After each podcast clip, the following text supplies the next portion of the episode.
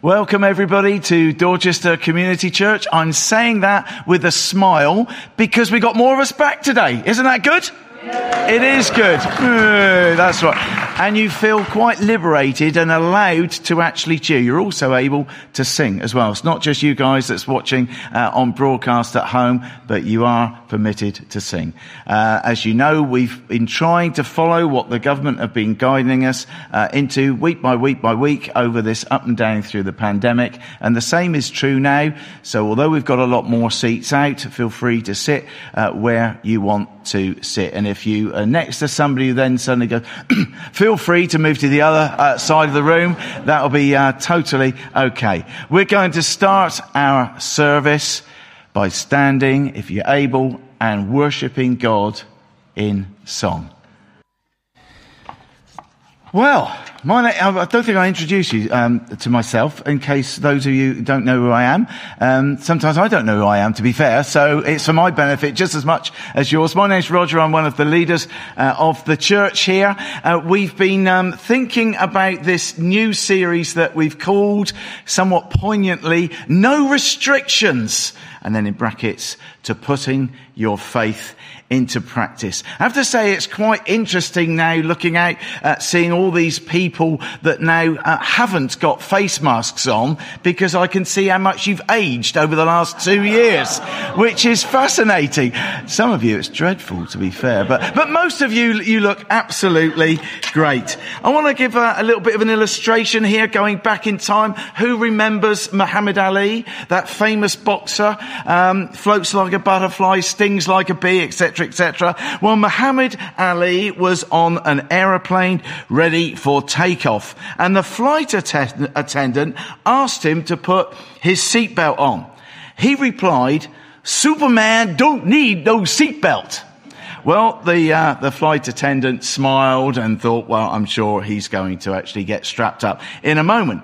Imagine then her surprise, stroke disappointment, stroke frustration when that wasn't the case as she then came back and saw that he still did not have his seatbelt on. So she repeated the, the, uh, the, the command, invitation, you know, the whole question, right? Could you please put your seatbelt on? Superman don't need no seatbelt was Muhammad Ali's uh, response. And quick as a flash, the attendant then said, Superman don't need no plane. Put on your seatbelt or leave the plane. Which I thought was rather a quick uh, response. I wonder if you've ever met people a bit like that. You think are a little bit above the law or they think that they know all the answers. They rarely apologize and never see themselves as being in the wrong. Please, if you're in a married couple, don't now turn to your other half. This is not the day for that. Dave, especially you, it's a birthday for goodness sake. Come on. The truth is, of course, that none of us know everything do we? Each of us make mistakes and at times say the wrong thing. We can probably look back at certain situations and wish we'd said or done something different. If only, we play that if only game. Hindsight's a wonderful thing. How we need that gift of wisdom. And we looked a little bit at that last week. This week, we're going to be looking at the need for wisdom when it comes to temptation. I think it was Woody Allen who said, I can resist anything apart from temptation, which I thought was quite humorous. We smile, of course, because we know the power of being tempted, each and every one of us. And we'll think about that. Or we know that at times where we've caved in, and some of those are quite light-hearted examples. Some of us might be aware of other occasions where we've caved in, and that's had uh, a rather destructive uh, knock-on effect in our life. So this is an important subject. So if you've got a Bible with you, then to, do please turn with me in the New Testament towards the end of the New Testament. It's called the book of James. That's what we're going through in our uh, series over these next couple of months. And Tom, who's back at home on his farm, is going to read to us from chapter 1, verses 12 to 18. And you can follow on the screen. Over to Tom. Blessed are those who persevere under trial, because when they have stood the test, they will receive the crown of life that God has promised to those who love him. When tempted, no one should say, God is tempting me. For God cannot be tempted by evil, nor does he tempt anyone. But each of you is tempted when you are dragged away by your own evil desire and enticed. Then, after desire has conceived, it gives birth to sin, and sin, when it is full grown, gives birth to death. Don't be deceived, my dear brothers and sisters. Every good and perfect gift is from above, coming down from the Father of the heavenly lights, who does not change like shifting shadows. He chose to give us birth through the word of truth, that we might be a kind of first fruits of all he created.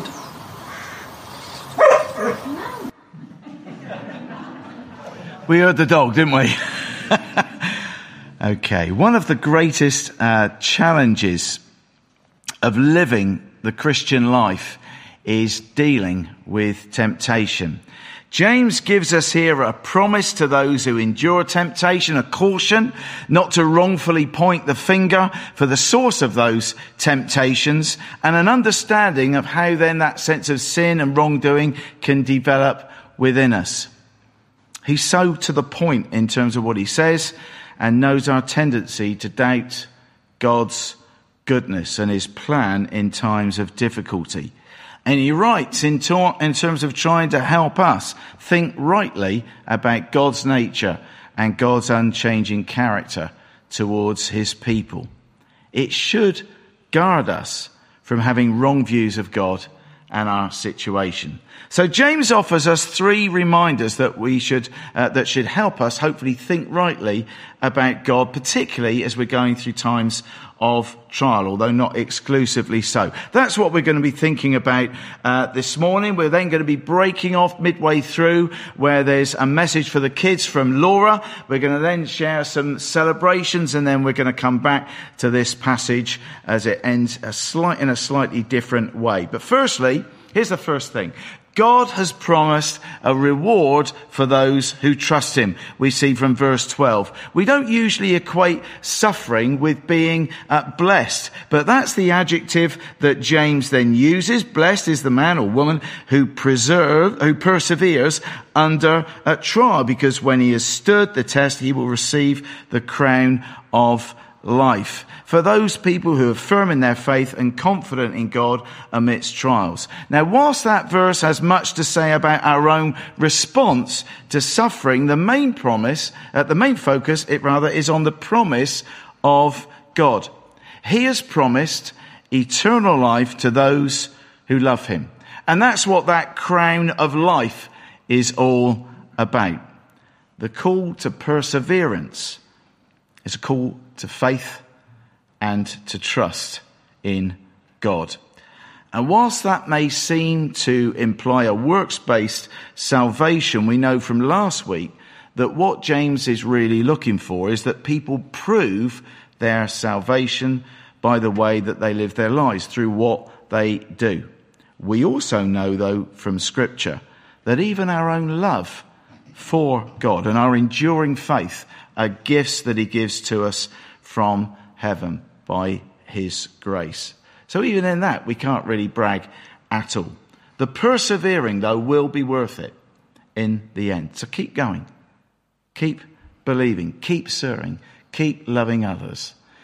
With a group of people this size, inevitably there's going to be a number of us who are going through certain uh, trials. It's important to keep going. And there is that encouragement to persevere. Because when he or she has stood that test, you will receive that crown of life that God has promised to all who love him. It will be worth it. It just seems pretty blooming tough at times in the here and now, doesn't it? Four of you. Wonderful. We know the reality of that, don't we? Life can be tough. So God has promised a reward for those who love Him. Then verses 13 to 15, let's look at this um, uh, subject, that God does not use our trials to tempt us to do wrong. James understands about human nature and he knows that when the pressure is on, we will be tempted to do the wrong thing. It's sometimes very often the case, isn't it? That even when the pressure is off, we're still tempted to do the wrong thing. Amidst that temptation, we may be inclined even to point the finger to God and accuse Him as being the source of our temptation. Well, why did God put me in this situ- situation in the first place? Or why did God let me take uh, that kind of choice that I made? Well, that's quite a convenient response, isn't it? If we succumb, because if actually God God's at, at the bottom of that anyway. If it's God that's tempting us, well, then it's not my fault if I blow it, is it? So there's an abdication, if you like, of our own responsibility. If God is tempting us, we can hardly be blamed for giving in to the temptation. But James wants us to understand God right, and he warns us against accusing God of being a tempter. Because God is holy, he cannot sin. He can't be tempted and he will not and cannot tempt anyone else either. Perhaps then, when we're tempted, it's all about the devil. It's the devil's fault. Dun, dun, dun. But no, actually, James doesn't go there either in these verses. Even though he talks openly about the devil in other chapters, not here. He lays the responsibility squarely at our own feet. We are the ones who are responsible. So often we can jump to external factors, our circumstances, other people, the devil. We jump, we jump to wanting to blame uh, things that are out there. It's a lot easier to do that because then it's not my fault. It's the fault of those things out there. And I'm just unfortunately getting sucked along with that.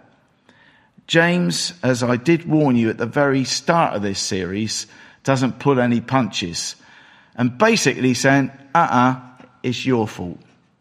Get a life. Get real. It's down to you and to me about the choices that we make.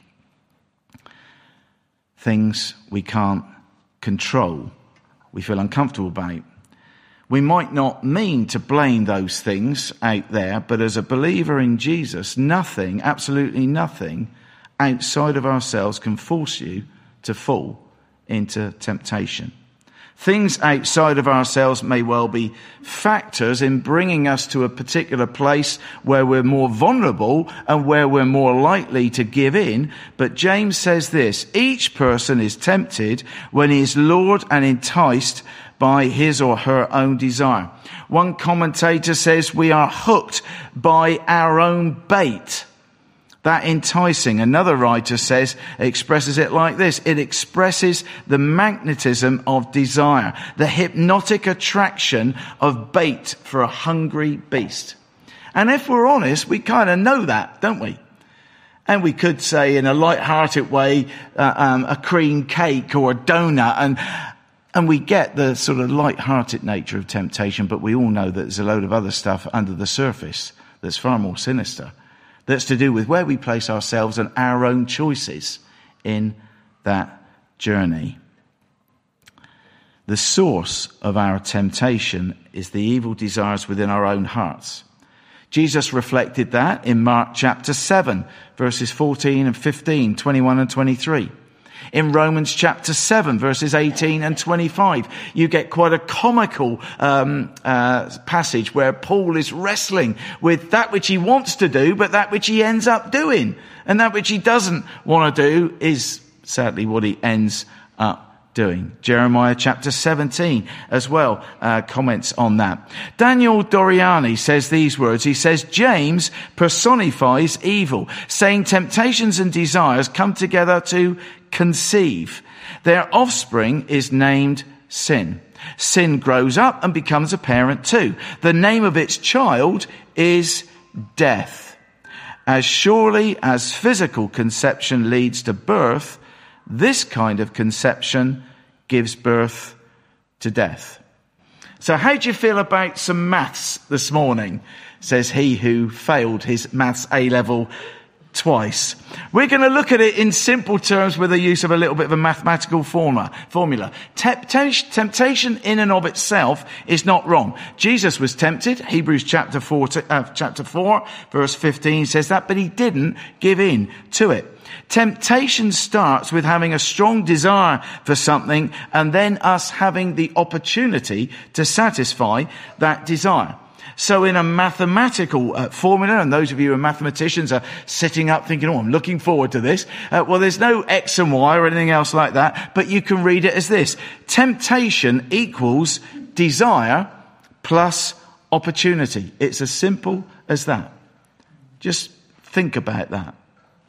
To avoid us feeling threatened by the subject of temptation, I want to use a more trivial uh, illustration. I want you to imagine a young boy that's being tempted to steal some sultanas uh, from home. He wants them. There's the desire. And when he has a good chance to get them and not be seen, there's the opportunity, like when his mum is out that's when temptation can take a grip. Obviously, that is a completely hypothetical situation. I'm sure there's not been any young boy that was in that situation with regards to sultanas. Sorry, mum. I, I did cave in hundreds of times. I wanted the sultanas. I knew where they were, but I wouldn't go near there unless mum was out. Desire plus opportunity, then that leads on to what? Well, the second, second stage in the journey to crossing the line is sin itself. And that occurs when we give in and act upon it.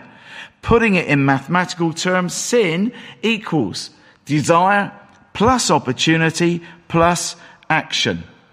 Now you can see the difference between those two mathematical formulas, can't you? Rich is sat there with his arms folded, evaluating it logically and sensibly, trying to kid everybody that he's got a mathematical brain. Doesn't work, does it, Kay? No, it doesn't work. It doesn't work. But you can see the difference between those two formulas. If we go way back to the very first book in the Bible, we will see that nothing has changed since the beginning of time. And I want to say this as both a warning and as an encouragement that the wiles of the enemy are exactly the same now as they were back then. So I'm going to take time out to read Genesis chapter 3 verses 1 to 6. Now the serpent was more crafty than any of the wild animals the Lord God had made. He said to the woman, Did God really say you must not eat from any tree in the garden? And you can read about that in the previous chapter, because yes, he did. The woman said to the serpent, Well, we may eat fruit from the trees in the garden, but God did say, you must not eat fruit from the tree that is in the middle of the garden, and you must not touch it, or you will die. You will not surely die, the serpent said to the woman. Satan making us doubt what God has already said. That sounds familiar. For God knows that when you eat of it, your eyes will be opened and you will be like God, knowing good and evil. When the woman saw that the fruit of the tree was good for food and pleasing to the eye, there's the desire, and also desirable for gaining wisdom, she took some and ate it. She also gave some to her husband who was with her, and he ate it. And as the old adage goes, the man blamed the woman, the woman blamed the man, and the man blamed the serpent, and the serpent didn't have a leg to stand on. Boom, boom. There is a final stage to sin, though. And that, according to James, is death. It is reflected back in Genesis, but also in James. Sin, when it is full grown, leads to death. Now, we're not talking about physical death here that is going to happen to each and every one of us, unless the Lord returns before that. I was at a funeral this week. You would have been to funerals. We know that the likelihood of most of us dying, if not all of us, is pretty much one in one, isn't it? That is going to happen from a physical sense. What we are talking about here is that sense of death as in a total separation from God eternally. Paul stated that the wages of sin, that which we deserve, is death in Romans 6.23. Putting it again once more in that, in that um, mathematical formula, if you like, desire plus opportunity plus action equals, yes, sin, but also therefore punishment. That which we deserve. And that punishment is set for all eternity. That's why it's so important that you and I get it right in the here and now with the choice that we make. for or not for God. There isn't any sitting on the fence. Paul, in his most guilt ridden state, cried out in the very uh, next chapter of Romans, Romans 7, that I commented about earlier, after this back and forth tug of war that was going on within. What a wretched man I am, he says. Who is going to rescue me from this body of death? And then he added, Thanks be to God through Jesus Christ our Lord. There's something about this Jesus and what he did that makes all the difference if we get it take stock of that and own that as a truth for ourselves. So although we may well, uh, we may well have some accurate conclusions placed in mathematical terms, there is and there can be good news here. And that's where Jesus fits in. He took that punishment that should have been ours. That's amazing. We didn't deserve it, but by his grace and his love for you and for me, he chose to willingly take that upon himself. Now that we know that journey of temptation and sin, we can see how best to help ourselves. As someone widely observed in the context of temptation, we may not be able to stop birds flying over our heads, but we can stop them building nests in our hair. Okay, for some of us that's easier than others. But in other words, as soon as there is an unhealthy thought or desire, seek to nip that in the bud before it's too late. James' final plea here is straight to the point in case we're unconvinced. And he says at the start of verse 16, don't be deceived, my dear brothers or sisters. In other words, look, what I'm telling you is true. Get this. It is really, really important. Strengthened by the Spirit, we're able to put to death the deeds of the body that we read about in Romans chapter 8. And you may well ask, how? Temptation's a powerful thing, let's be honest. As well as God's Spirit within us, if we're a Christian, God has given us helpful resources. That resources in the sense of His presence that Deuteronomy 31 and Hebrews 13 reminds us that he will not leave you nor forsake you. We know that God is there when that moment of temptation comes. That's why we feel so jolly bad about it. Because he is there. He is present. But he's also prepared to give us that strength and a way out. Also in Psalm 119, we know we've got his guidance. Your word is a lamp to my feet and a light for my path.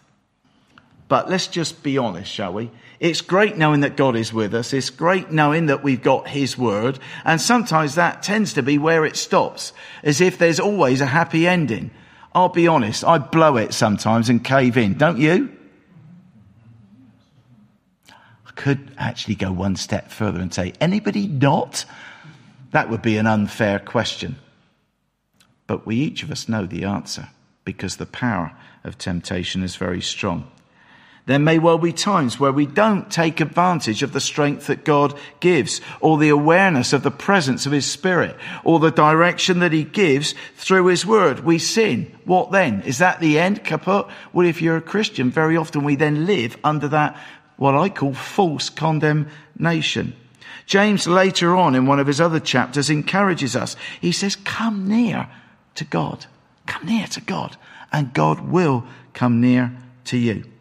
So when stuff goes wrong and we know that we've crossed a line, that's when we repent, confess to God, as in Acts 8:22, and then we just leave those wrong things with God, with the Jesus who nailed that stuff to the cross. That's wrongdoing that's past, present, and future. In that good news? Yeah, too right it is. I don't really care if you lot's here or not. It's good news for me because I need that message and you do too. This is the gospel. If we confess our sin, he who is faithful and just will, will forgive us our sins and cleanse us from all unrighteousness. We're going to pause right there as Martin and the band are going to lead us in another song. Boldly I approach. We can approach his throne boldly, with confidence. It's gonna be okay when we approach him with that wrong stuff we've done, or it's still in our head that we're thinking. Shall I tell you why we can approach him boldly? Because he knows about it already. It's no surprise. So let's bring it to Him and be released from all false guilt. And after this song, I'm going to hand over to Laura. Okay, so we've had celebrations. We're now going to look uh, just very briefly at those last couple of good news verses as we return to our passage and then have a couple of songs uh, to finish. Remember that God is the giver of all good gifts, verses 16 to 18. I won't sing that harvest hymn because that wouldn't sound that celebratory to be honest. But you know, you know that harvest hymn that goes, all good gifts around us are sent from heaven above. Then thank the Lord, thank the Lord for all his love. You said, for all his love. Absolute thankfulness and gratitude and praise within that one. Of them. Maybe I could have got you guys to say, maybe we could do that. Let's do that. You know that, that verse, that, that, that chorus? So it goes, all good gifts are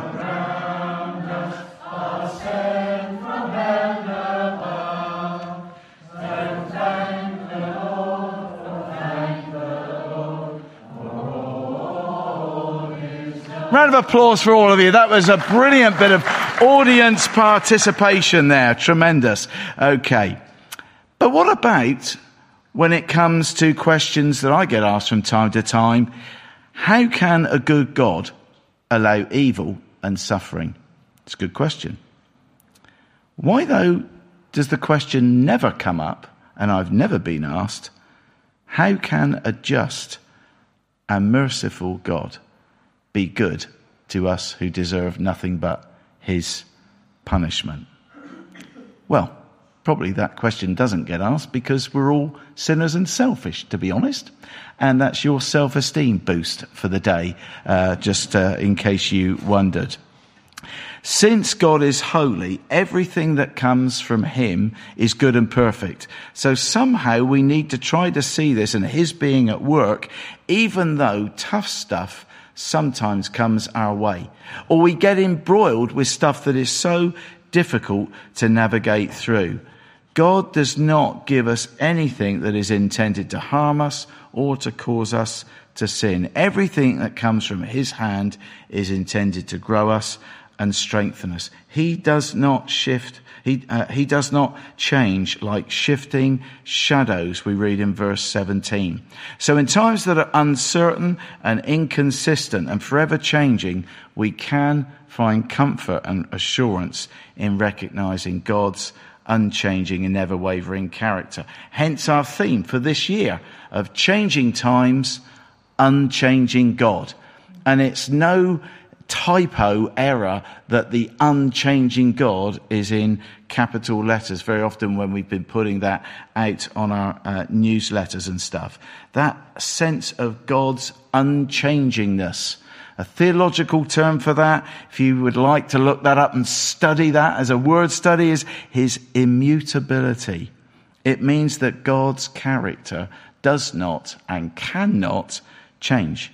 He will always be a giving God and his gifts will always be good and perfect.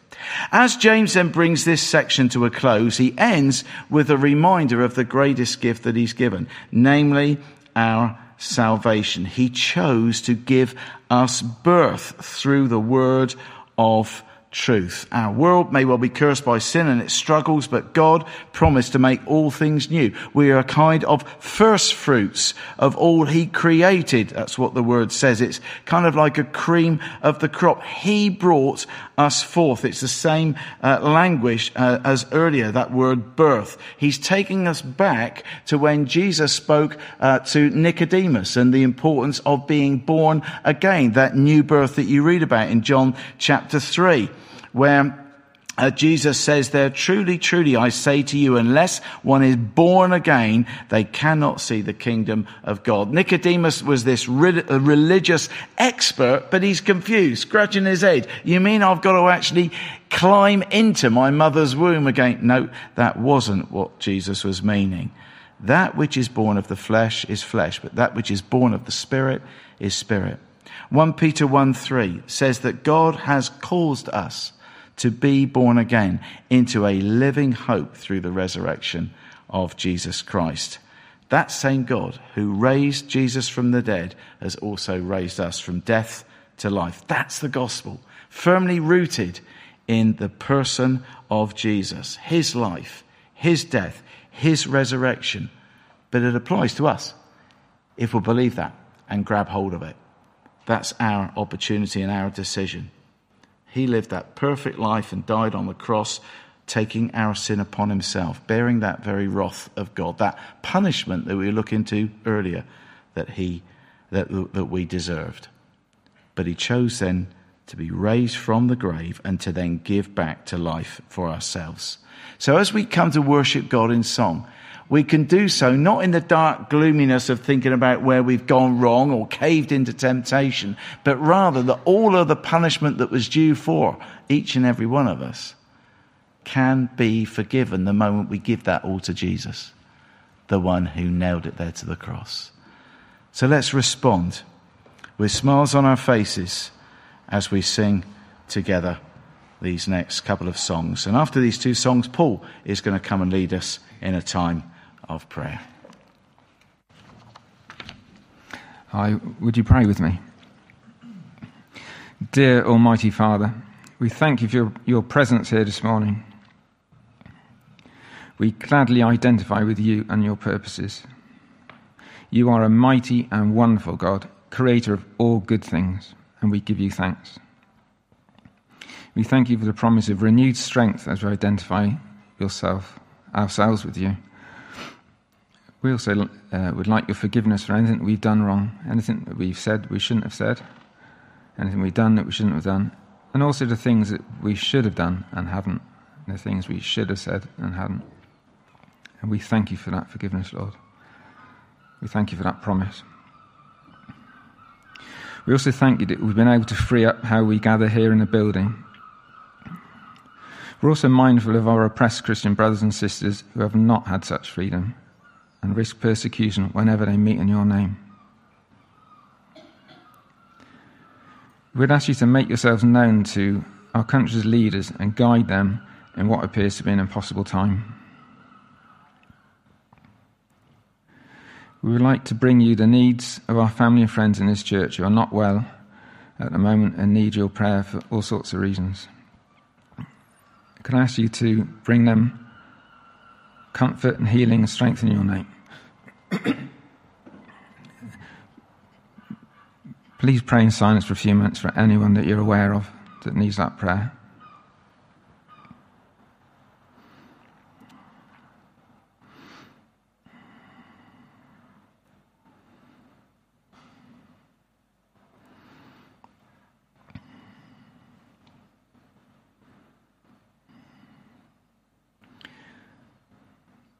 Also, take time to be still.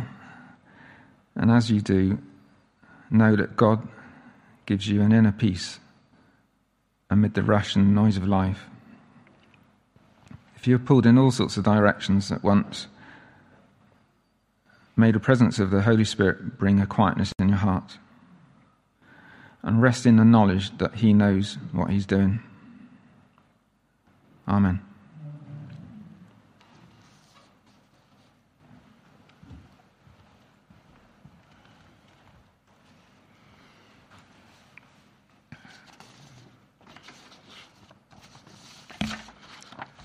Thank you, Paul. It's been good to be here, hasn't it? Uh, that's it. That's the right answer. The answer. That was what I was looking for. It has been good to see. It is really good to see a load of your smiling faces, I have to say, as well uh, here.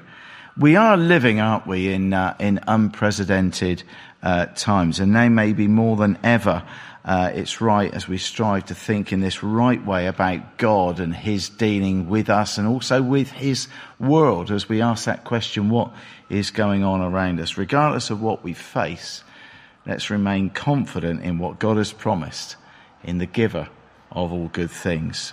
We can be sure that any temptation to sin is not from Him, but from our own hearts. And we know this really. Thankfully, we know that Jesus has indeed got the victory over all that kind of stuff. Let's not hide behind that as if, thanks to the power of the Spirit in us, we no longer sin. We know that's such tripe, don't we?